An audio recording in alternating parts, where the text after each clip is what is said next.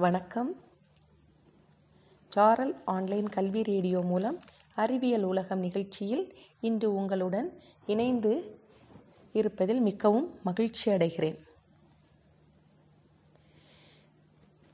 சென்ற நிகழ்ச்சியின் போது கூறியது போல இன்றும் நாம் ஒரு சுவராசியமான ஒரு நிகழ்ச்சியை பற்றி பார்க்க போகிறோம். நம்முடைய பூமியின் வாழ்வாதாரமே இந்த சூரியன்தான். இந்த சூரியனை மையமாக கொண்டுதான் நம்முடைய பூமி பூமியில் உள்ள உயிரினங்கள் இருக்கின்றன. இதனால்தான் நம் மூதாதையர்கள் சூரியனை முதல் கடவுளாக வழிபட்டு வந்தனர். அதற்கு ஏராளமான ஆதாரங்கள் உள்ளன என்பது அனைவருக்கும் அறிந்ததே. இப்படி இருக்க திடீரென இந்த சூரியன் மறைந்து விட்டால் என்ன நடக்கும்? கடவுளாக வழிபட்ட சூரியனே மறைந்து விட்டால் கடவுளே மறைந்து விட்டதற்கு சமம். சூரியனுக்கும் ஆயுள் உள்ளது என சிறிய சில அறிவியல் ஆய்வுகள் கூறுகின்றன. ஆனால் இதன் ஆயுள் தீர பல பில்லியன் ஆண்டுகள் ஆகும் என்பது குறிப்பிடத்தக்கது. இது நடக்கும்போது நம்முடைய கிரகமான பூமி சூரியன் இல்லாமல் என்ன செய்யும்? சூரியனிடமிருந்து பூமிக்கு கிடைக்கும் மிக முக்கியமான ஒன்று லைட் என்று சொல்லப்படும் ஒளி. ஆகையால் சூரியன் மறைந்து விட்டது என்று பூமிக்கும் பூமியில் உள்ள மனிதர்களுக்கும் தெரிவதற்கு எட்டு நிமிடம் இருபது வினாடிகள் ஆகும். ஏனென்றால் சூரிய ஒளி பூமியை அடைய எடுத்துக்கொள்ளும் நேரம் எட்டு நிமிடம் இருபது வினாடிகள்.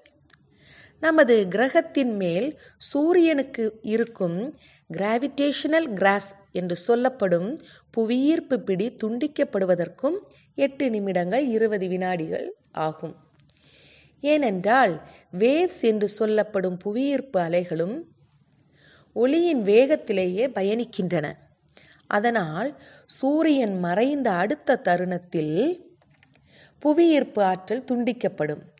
இதனால் சூரியனை சுற்றி வந்து கொண்டிருந்த பூமி ஆர்பிட் என்று சொல்லப்படும் அதன் சுற்றுப்பாதையை இழந்து ஒரே நேர்கோட்டில் பயணிக்க ஆரம்பிக்கும்.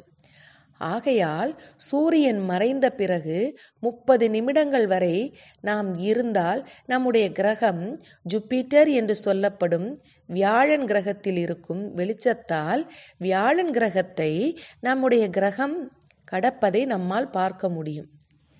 நிலவின் வெளிச்சமும் இல்லாமல் சூரியனின் வெளிச்சமும் இல்லாமல் நம்முடைய கிரகம் முற்றிலுமாக இருண்ட உலம உலகமாக மாறிவிடும்.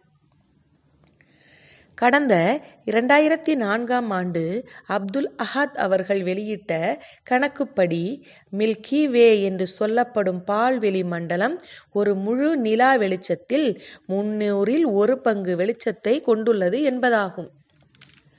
ஆகையால் பூமி முழுக்க சிறு வெளிச்சம் தென்பட வாய்ப்புள்ளது. மற்றும் உலகில் உள்ள மின்சாரம் இதர எரிபொருட்கள் இருப்பதால் அவைகள் மூலம் குறிப்பிட்ட காலம் வரை பூமிக்கு வெளிச்சம் கிடைக்கும். சூரியனால் பூமிக்கு கிடைக்கும் போட்டோசிந்தசிஸ் முற்றிலுமாக நிறுத்தப்படும். சூரியன் உதிக்கவில்லை என்றால் உலகிலேயே தொண்ணூத்தொன்பது சதவீதம் இயற்கை வளர்ச்சி இந்த ஃபோட்டோசிந்தசிஸ்னால் தான் நடைபெறுகிறது. ஆகையால் தான் சூரியன் இல்லை என்றால் உலகில் உள்ள அனைத்து மரம் செடி கொடி தாவரங்கள் அனைத்தும் கார்பன் டை ஆக்சைடை உறிஞ்ச முடியாமல் நாம் உயிர் வாழ தேவையான ஆக்சிஜனை வெளியேற்ற முடியாமல் செயலிழந்து போகும். ஆனால் இதை பற்றி ஒரு ஆய்வில் சொல்லப்பட்ட சுவராசியமான விஷயம் என்னவென்றால் உலகில் வாழும் ஏழு பில்லியன் மனிதர்களும் ஒரு வருடத்திற்கு ஆறு ட்ரில்லியன் கிலோகிராம் ஆக்சிஜனை சுவாசிக்கிறோம் என்பதுதான். சூரியன் மறைந்து விட்டால் என்ன நிகழும் என்று உங்களால் உணர முடிகிறதா குழந்தைகளா? ஒரு நிமிடம் கண்ணை மூடினாலே நம்மால் என்ன நடக்கிறது என்று சொல்ல முடியாது. அப்படித்தானே? சரி அடுத்த நிகழ்ச்சியில் இன்னும் சுவராசியமான தகவல்களுடன் உங்களை சந்திக்கும் வரை உங்களிடமிருந்து விரைவருவது உங்கள் ஆசிரியை திருமதி சாந்தி ஊராட்சி ஒன்றிய தொடக்கப்பள்ளி L. Kottanipatti T. Kallupatti block Madurai மாவட்டம். வணக்கம்.